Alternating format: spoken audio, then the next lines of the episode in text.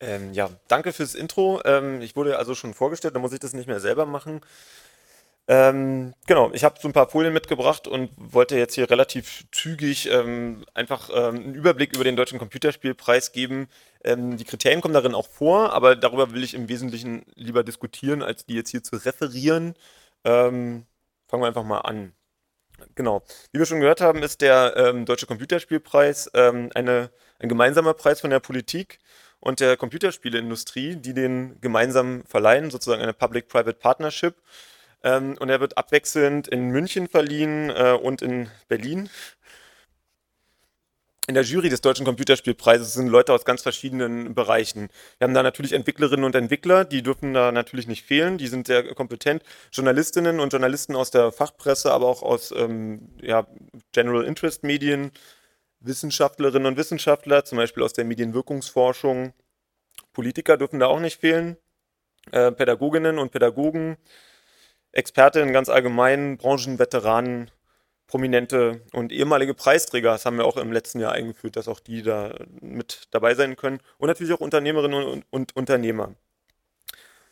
Die Kriterien. Ähm, das Wichtigste ist natürlich, es geht um Qualität, made in Germany, wenn man so will. Ja? Also es geht natürlich um Spiele, die in Deutschland entwickelt worden sind.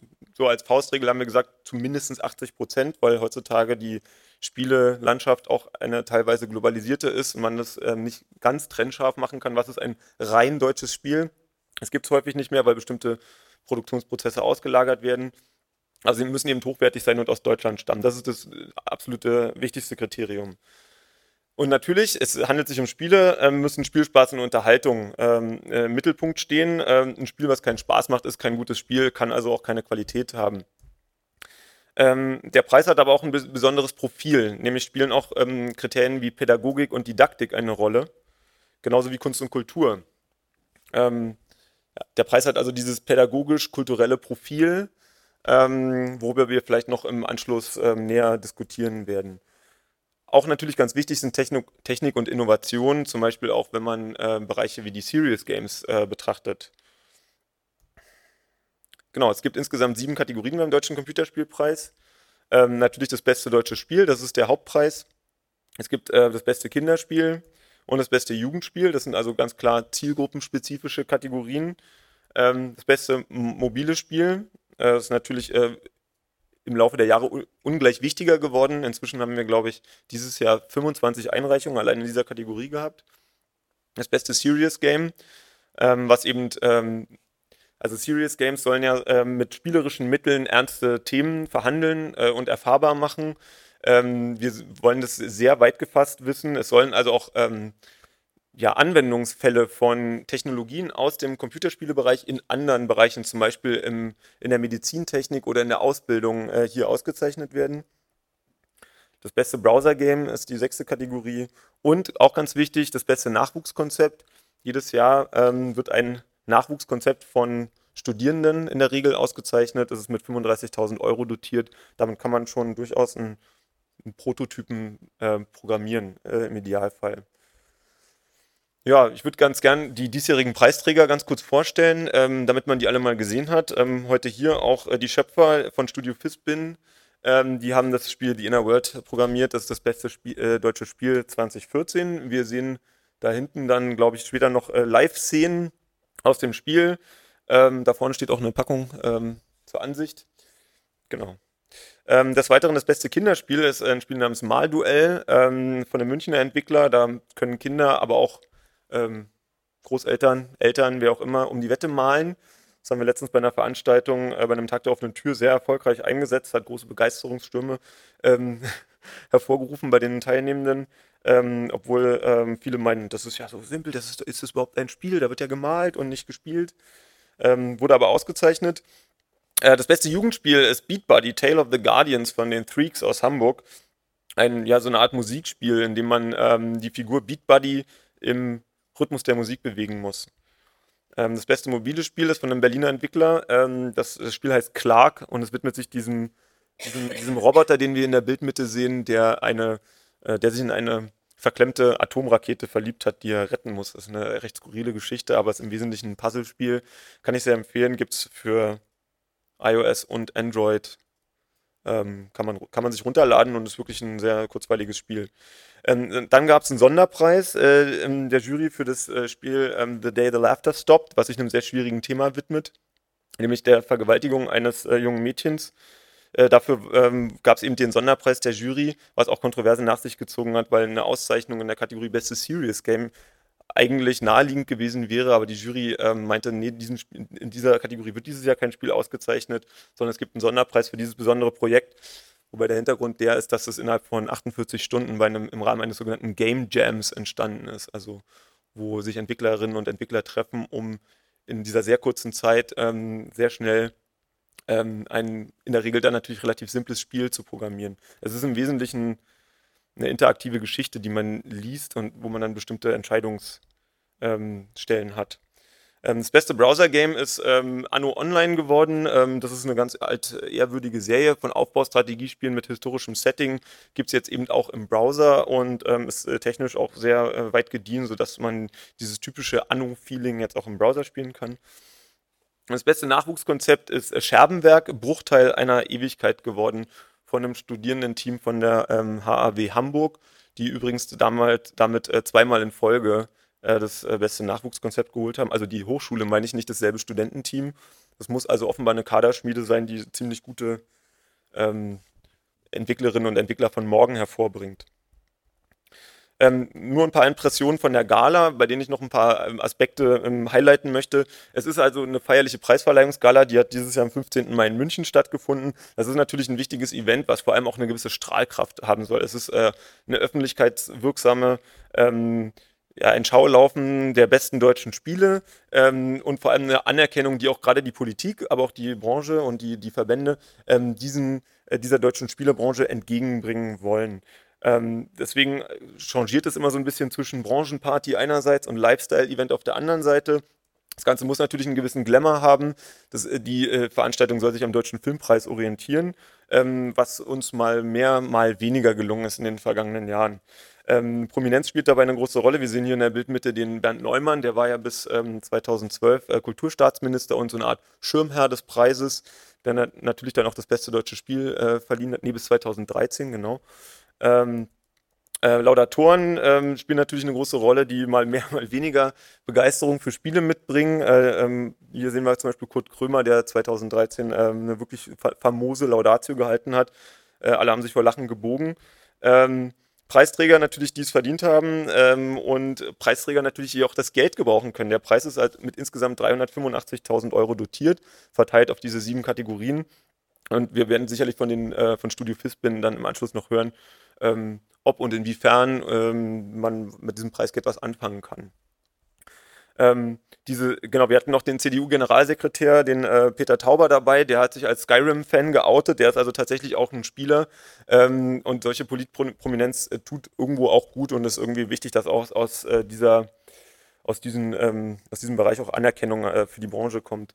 Ähm, genauso wie von der parlamentarischen Staatssekretärin im Bundesverkehrsministerium, das ist Dorothee Bär, die ist auch eigentlich eine Mitschöpferin des Preises. Also sie stand äh, mit an der Wiege des Preises, als er dann 2009 aus der Taufe gehoben wurde ähm, und ist auch ähm, schon immer Mitglied in der Jury.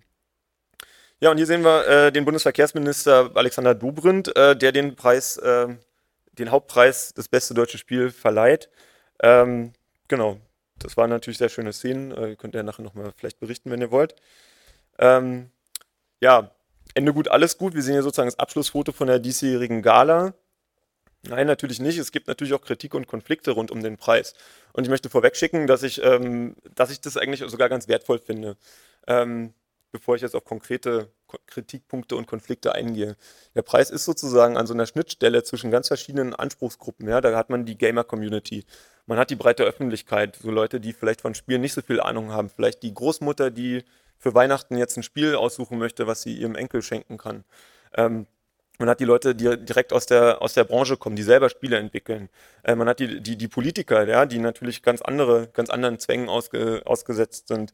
Man hat eben diese ganzen Gruppen, die ich auch vorhin ähm, bei der Jury genannt habe. Man hat die Medienwirkungsforschung, man hat Pädagogen.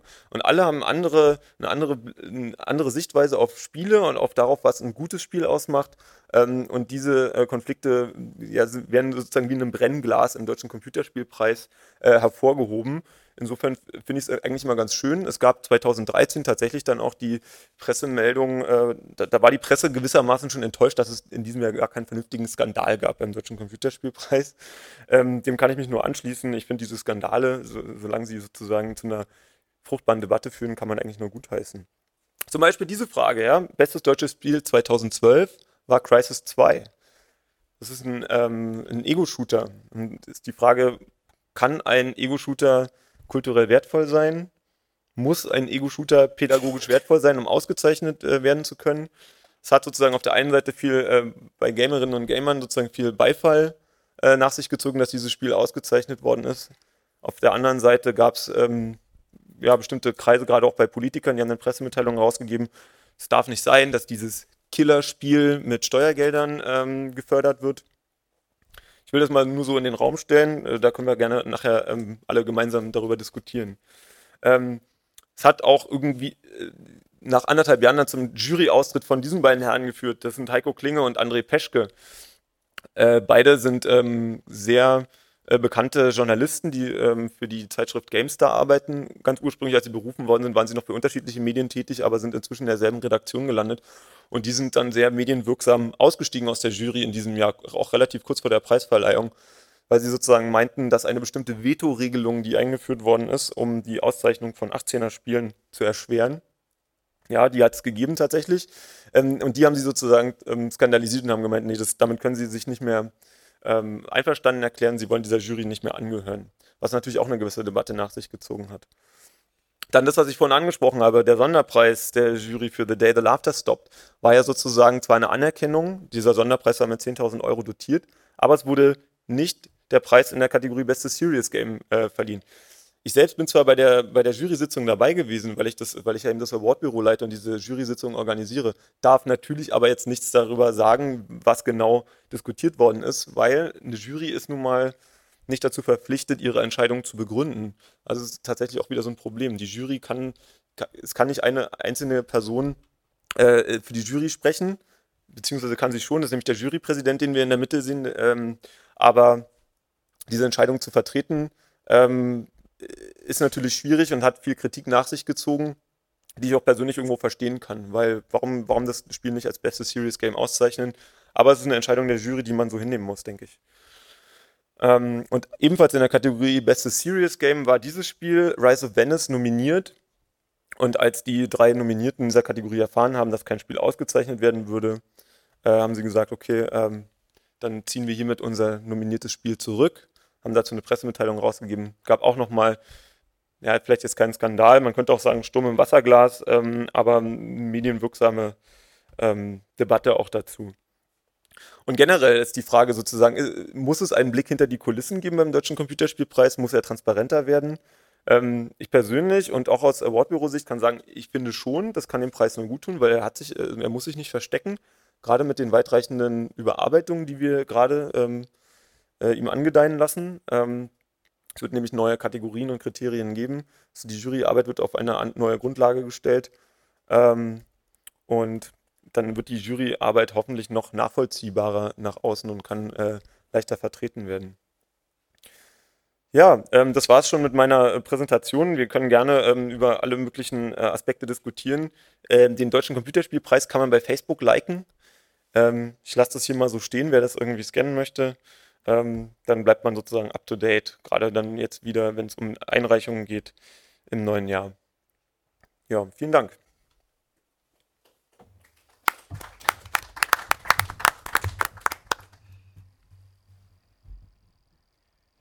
Ja, dann hätte ich gesagt, äh, Studio Fitzbin, möchtet ihr noch ein bisschen etwas über euer Spiel erzählen? Gerade die Momenten habt, bevor wir dann direkt in die äh, Moderation übergehen. Sehr gerne. Ähm, wir sind Studio Fispin, beziehungsweise das ist der Florian Hüsing. Ich bin die Mareike Ottrand. Äh, wir haben uns gegründet 2011 äh, sind Absolventen der Filmakademie Baden-Württemberg äh, hier in Ludwigsburg, also sind quasi hier im Ländle ansässig, haben unser Büro auch in Ludwigsburg ähm, und haben dieses Spiel ursprünglich als Diplomarbeit begonnen an der Filmakademie. Das ähm, als Diplomarbeit sogar von mehreren ähm, Absolventen dort äh, durchgeführt wurde, haben ähm, eine sogenannte IP-Bibel erstellt, was IP bedeutet in diesem Falle Intellectual Property, das heißt also, wir haben ein Story-Universum kreiert. Ähm, und diese Bibel zusammen mit unserer Spieleidee, nämlich wir wollten in diesem Story-Universum ein Adventure-Game, ein klassisches 2D-Point-and-Click-Adventure verankern, ähm, zur Förderung eingereicht bei der MFG, also der äh, ansässigen Filmförderung hier, die einen äh, Topf hat, den ähm, DCP hätte ich was gesagt, den DCF, Digital Content Fund, und ähm, wurden dort dann ähm, gefördert. Und äh, das hat uns dann wiederum ermöglicht, dieses Spiel zu produzieren, was wir dann drei Jahre lang getan haben, bis es dann letztendlich fertig war. Ähm, wir haben es auf ähm, Mac, also für Mac und PC als Box released. Ähm, Gibt es also im Einzelhandel zu kaufen, außerdem ähm, im App Store und auf Android und auf Steam zum Runterladen. Und ähm, ich kann noch ein bisschen was zum Inhalt des Spiels erzählen. Man spielt, ähm, also der Florian spielt ja hier schon sehr fleißig. Ähm, man spielt Robert. Robert ist die Hauptfigur. Das ist der kleine, ähm, lustige Typ mit dem Hut. Und ähm, der wacht in dieser inneren Welt auf, die Asposien heißt. Ähm, Entschuldigung ähm, nicht der wacht auf, der wächst auf und äh, purzelt in diese Welt und ähm, stellt fest, dass er sehr, eine sehr lange Zeit mit einer sehr großen Lüge gelebt hat. Er wurde nämlich von einer Art Ziehvater aufgezogen, der nicht immer ganz ehrlich zu ihm war. Und er kommt dieser Geschichte und auch seiner eigenen Geschichte auf die Schliche, trifft die ähm, wundersame Rebellin Laura und äh, findet heraus, warum er Löcher in seiner Nase hat. Das Spiel erstreckt sich über ähm, 26 Screens, so wie wir sie hier sehen. Wir haben, glaube ich, ungefähr zwischen fünf und sechs Stunden Spielzeit. Und ähm, ich glaube, man kann behaupten, dass es eine ähm, sehr schöne, sehr detailreiche Geschichte geworden ist, die wir da erzählt haben in einem Computerspiel. Was man natürlich auch nicht mit jeder Art von Computerspiel machen kann. Ähm, das Adventure-Genre bietet sich dafür an und ähm, das ist auch das, was uns ein bisschen auszeichnet als Studio. Wir haben an der Filmakademie studiert. Wir möchten Geschichten erzählen und wir möchten Spiele machen und das versuchen wir in unseren Produkten zu vereinen. Ja, wunderbar. Vielen Dank schon mal für diese Einführung in das Spiel. Ähm, wie habt ihr von der Einreichungsmöglichkeit erfahren vom Deutschen Computerspielpreis? Wie seid ihr darauf gekommen oder was war die Motivation dahinter, das mal zu versuchen? Ja, natürlich ähm, ist man auch aufs Geld scharf. Wie haben wir, also uns war das ähm, generell schon als der Branchenpreis bekannt. Also wir haben, ähm, ich weiß gar nicht, an welcher Stelle wir davon erfahren haben. Auf jeden Fall wussten wir, es gibt den deutschen Computerspielpreis und den Preis, den man gewinnen kann.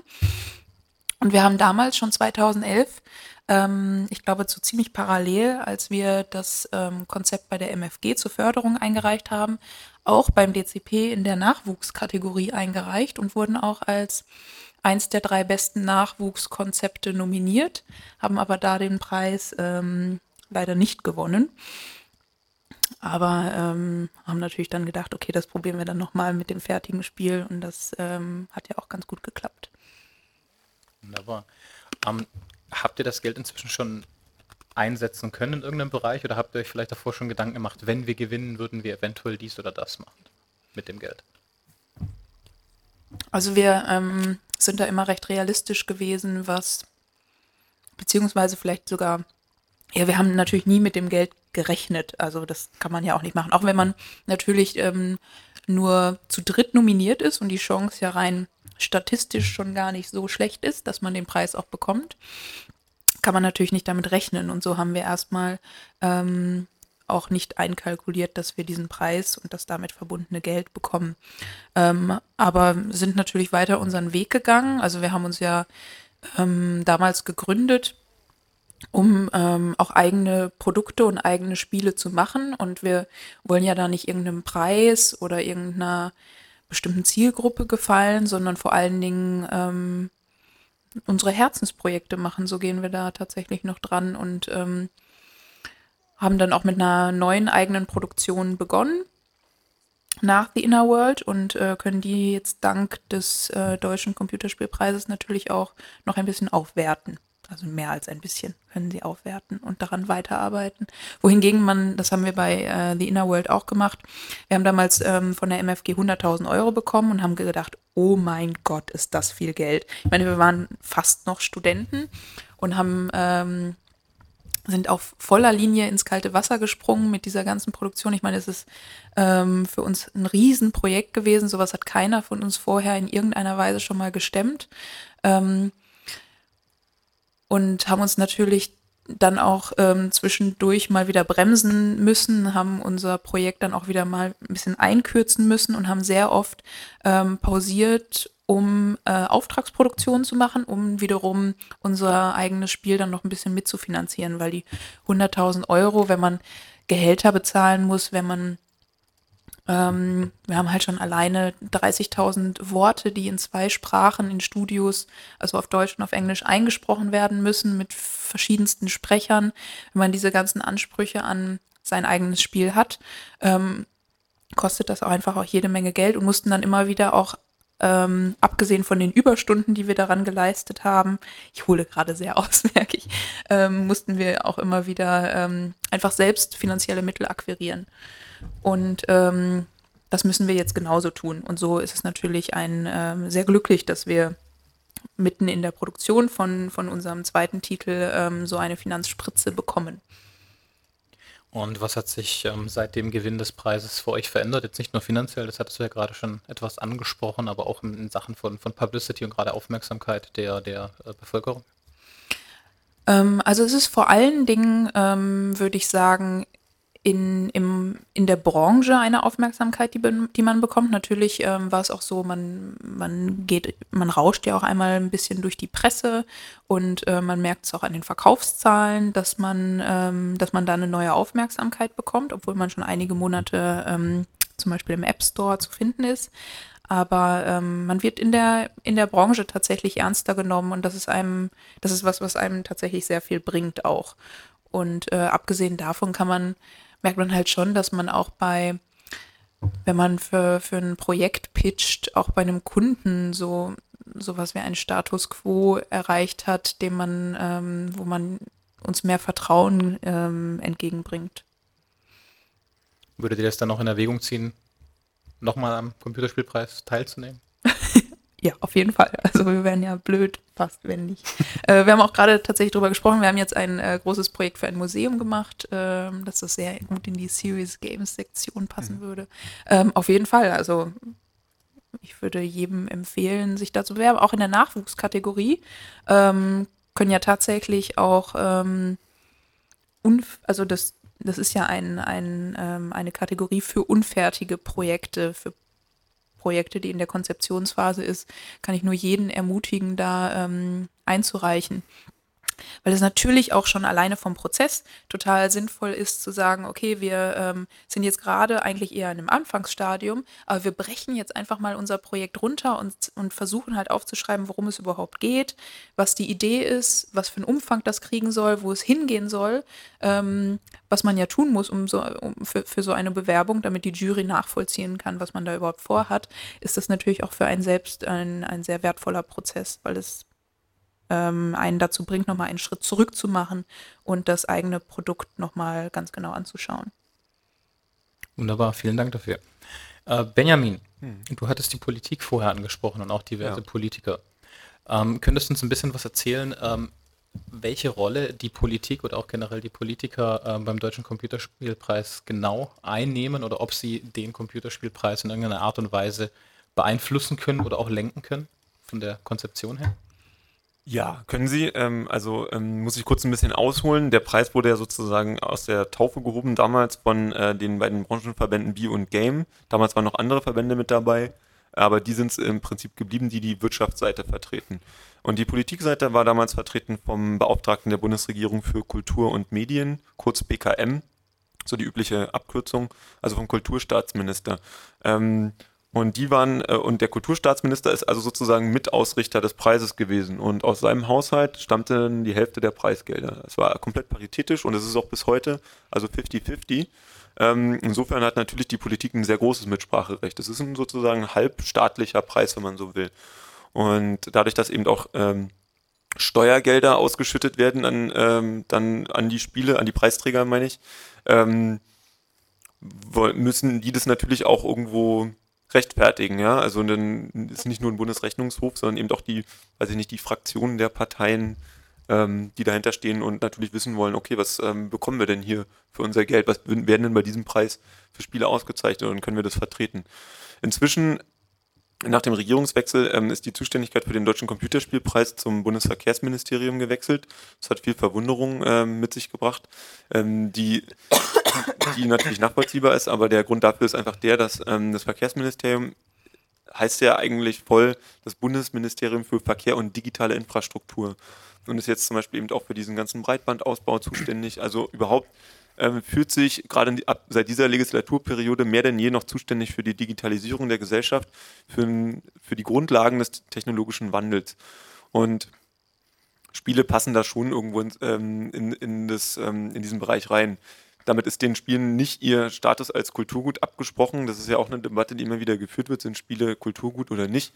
Ich finde die da braucht man jetzt nicht den Deutschen Kulturrat zu bemühen, der den Game, der den Entwicklerverband Game schon vor vielen Jahren in seine Reihen aufgenommen hat. Ich finde, diese, das braucht es gar nicht unbedingt. Das ist einfach ein Fakt, dass Spiele offenbar Teil unserer Kultur sind.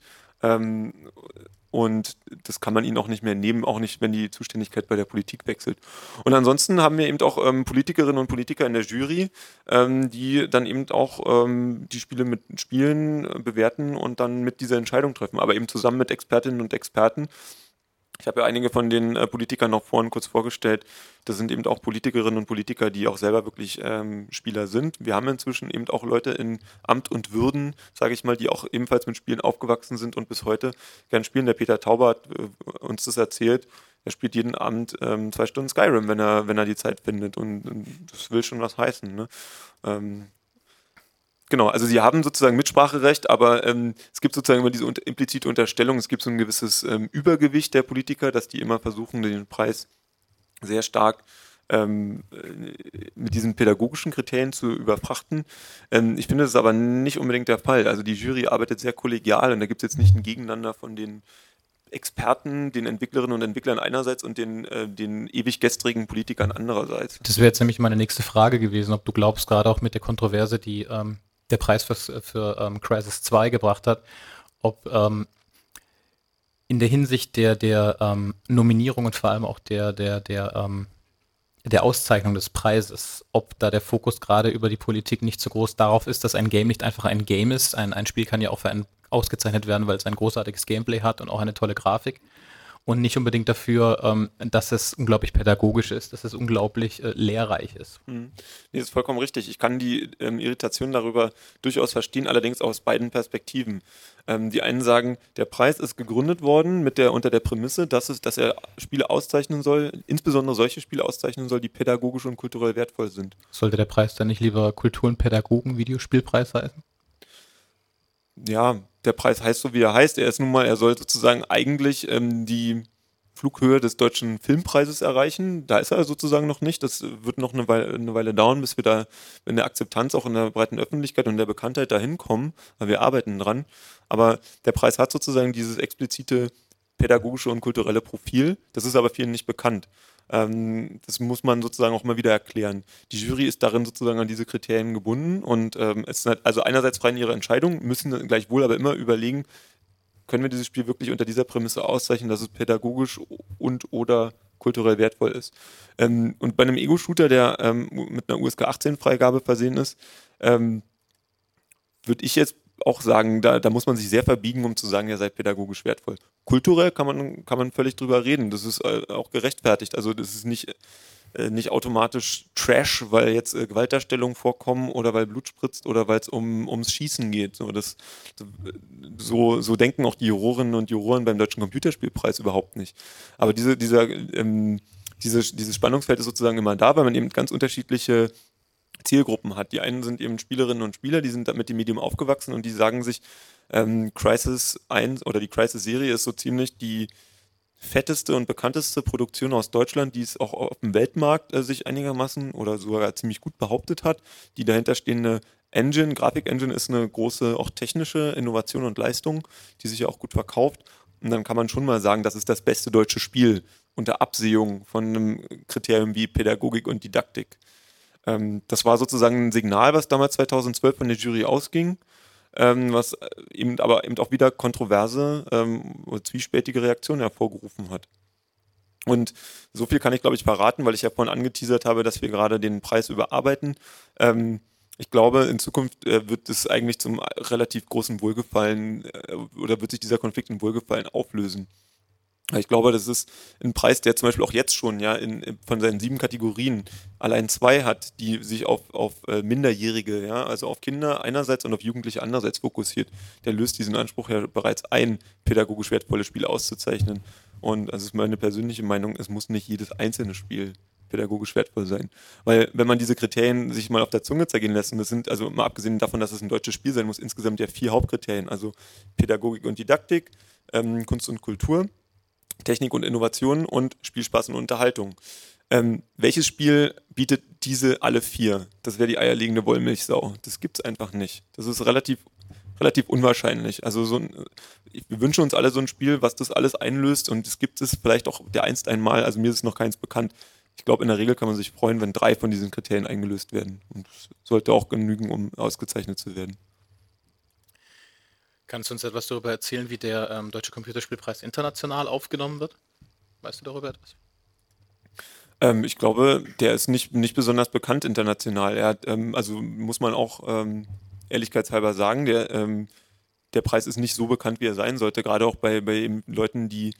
Äh, er ist ja sozusagen auch ein Mittel, Spiele bekannter zu machen, die, die vielleicht noch mehr Aufmerksamkeit verdient hätten. Und äh, sein Fokus, und so heißt auch nicht nur Deutscher Computerspielpreis, äh, sondern der Fokus ist nun mal nationaler. Und ich glaube, er spielt im internationalen Maßstab keine, keine nennenswerte Rolle. Also sicherlich schreibt, schreiben sich die Preisträger das dann bei keine Ahnung, wenn sie jetzt zur E3 fahren oder so, auch mit auf die Fahnen so. Und man, man, manchmal hat man ja diesen Teppich von Awards, die die Leute sich so an ihre, sich irgendwo hinkleben oder auf ihre Website tun. Da wird er sicherlich gern mit genannt, aber ich glaube nicht, dass er international wichtig ist. Du hast ja auch erwähnt, dass der ähm, Preis sich abwechselnd immer in München und in Berlin dementsprechend dann äh, aufstellt. Kannst du uns darüber erzählen, wie das zustande kam?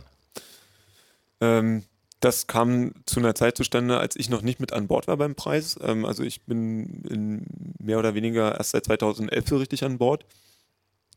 Ähm, das kommt im Prinzip dadurch zustande, dass ähm, ja im Prinzip verschiedene Standorte darum, ich sag mal, konkurriert haben, zu sagen, wir wollen gerne diesen prestigeträchtigen Preis bei uns ausrichten.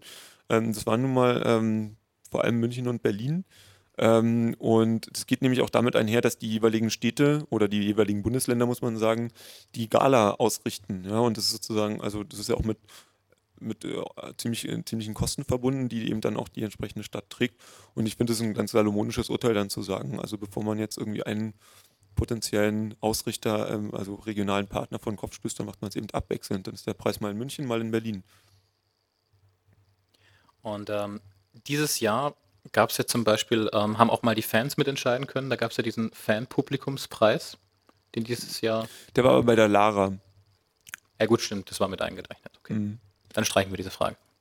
Nee, ist okay, aber ähm, kann man ja sagen, also wir, es wäre natürlich auch irgendwie sehr cool, einen richtigen Publikumspreis beim Deutschen Computerspielpreis zu haben. Das Problem ist bloß, wenn man ähm, wenn man dann Vorgaben macht, ähm, man müsste ja sozusagen deutsche Spiele vorgeben und man würde sich in, man würde in ein Wespennest stechen, wenn man jetzt der, ähm, der Internet-Gamer-Community da draußen zehn deutsche Spiele anbieten würde, muss ich leider sagen. Die würden dann sagen, ja, wo ist ein Assassin's Creed? Ich kann ja Assassin's Creed gar nicht äh, äh dafür abstimmen. Sollte eigentlich eben klar sein, dass es kein deutsches Spiel ist und dass bei so, bei so einer, ja, um es kurz zu machen, es ist bei einem Publikums-Award dann schon irgendwie relativ sinnvoll, auch internationale Produkte zuzulassen. Und die ähm, seit ähm, drei Jahren wird der Deutsche Computerspielpreis auf einer gemeinsamen Gala-Veranstaltung mit dem Lara Award verliehen. Und der hat in drei Kategorien äh, die internationale Spiele äh, im Programm. Der hat nochmal eine eigene Jury und der hat eben auch jetzt diesen Publikumspreis gehabt in diesem Jahr.